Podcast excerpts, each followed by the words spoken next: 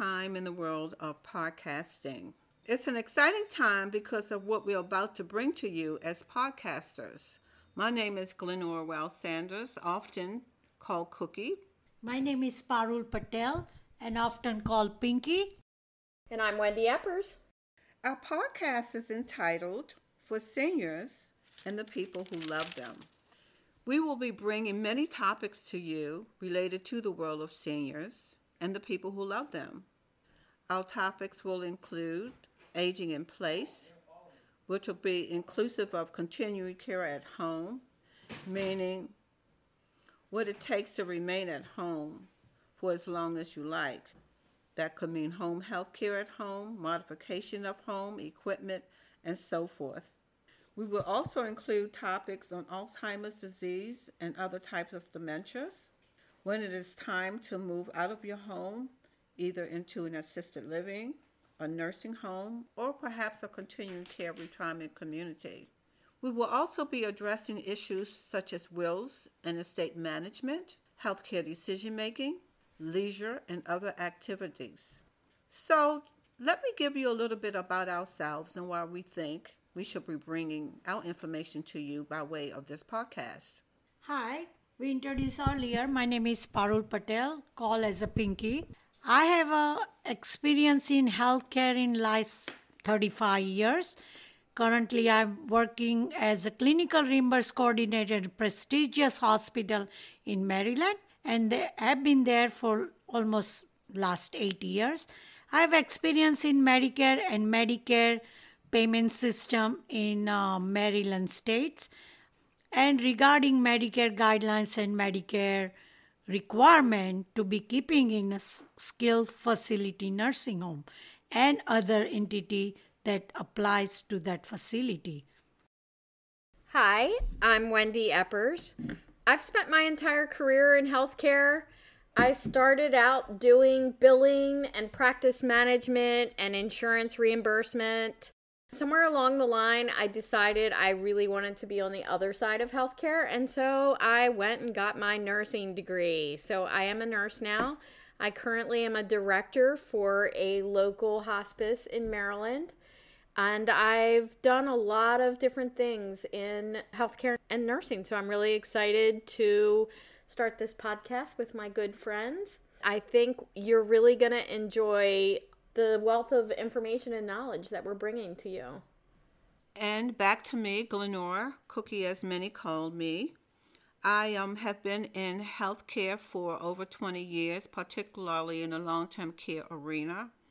I assist family members and residents in transitioning to long term care.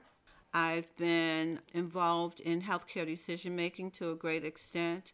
As it stands right now, I'm working in a continuing care retirement community on the healthcare comprehensive floor. I've been an adjunct professor for many years at a HHBC in Baltimore City, and I'm also the author of three published books um, that I will share at a later time. So, Wendy will finish up by letting you know um, probably how we're going to be starting our podcast with respect to the first topic of interest. Our first topic that we're going to talk about aging in place. is aging in place. Right. So, what this means is that there's a lot of different things that can happen when you get older. We see a lot of people that go and live in long term care facilities, but as you can imagine, that's not usually people's first choice. Their first choice is usually aging in the place that they have decided to call home. So, we want to discuss how you can make that happen, what arrangements are best to hopefully help you you and your family make that happen and have an easier transition for that. So, what are you most excited about this podcast? I'm most excited about the wealth of information we have collectively as colleagues in the field. For a long time, I've been thinking about so many people who have come to me, come up to me, and also have come up to my colleagues about different topics that have been very conflicting to them. Um, they've had little knowledge in them. Many times they're at a point where they're not sure in which direction to go in terms of what should I do with grandma? What should I do with mama? And even um, people that we call women or men now in the middle trying to make decisions about what would be in the best interest of their loved ones. And Pinky, as a what we call clinical care reimbursement coordinator, many times the topic comes up about how much will it cost? What will it do to my savings? What will it do once I get into that nursing home? How do I keep my mother, my father, my sister, my brother, my aunt, my uncle? How is that payment made? I'm so, many people say to me, I'm at a loss. I'm so confused about it. I don't know what to do. Well, one thing we know that we are living in United States and United States does respect our senior very well. They also have a lot of resources to help senior to live in the same place that they decided to stay as can be their home or that can be a assisted living facility where they have some help or they wanted to live with their loved one in the same place where they've been living. So we trying to give them all resources that senior is titled to in united states as other country does not have that facility that government help our seniors to use those resources and make the decision for themselves that help them to place their loved one or keep their parents together in a living situation. So we trying to bring those resources in light for them to make the best decision for their loved one in financially and any way we can help you. So our experience will try to help them to choose the best decision that help their parents or even the, themselves financially and health wise. So we trying to bring all this aspect in our broadcast one at a time and make the seniors life living easier than they have been. I think that's what I'm most excited about. So often, I will have a friend call me or a friend of a friend call me, and it's really the 11th hour, and they haven't prepared for this, and they don't know, and everything comes as a shock to them.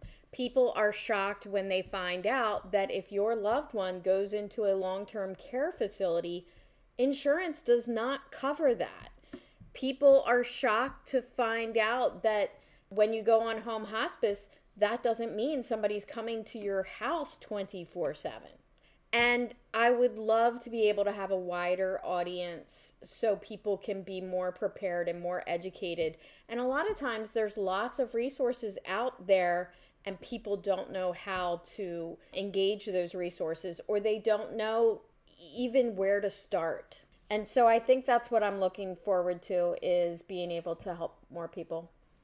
And I'm going to finish up by saying, and to piggyback on what Wendy is saying, who is making the decisions for my family, for my loved one? Who's making the decisions related to should my mother, my father, should they have CPR? Uh, should they go on hospice? Should they receive artificial nutrition and hydration?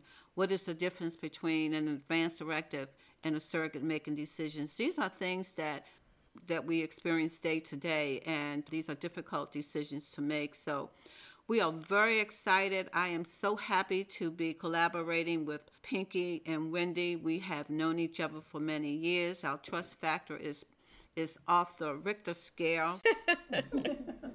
and we know that there will be topics that will be relevant and of interest to you, but we want you to start thinking about some of those concerns, some of those issues, and stop writing them down. We are going to give you our website. And as we continue in this journey, make sure that you list your questions. We will be informing you of how to get that information to us, how we will be getting that information to you. Thank you for your time.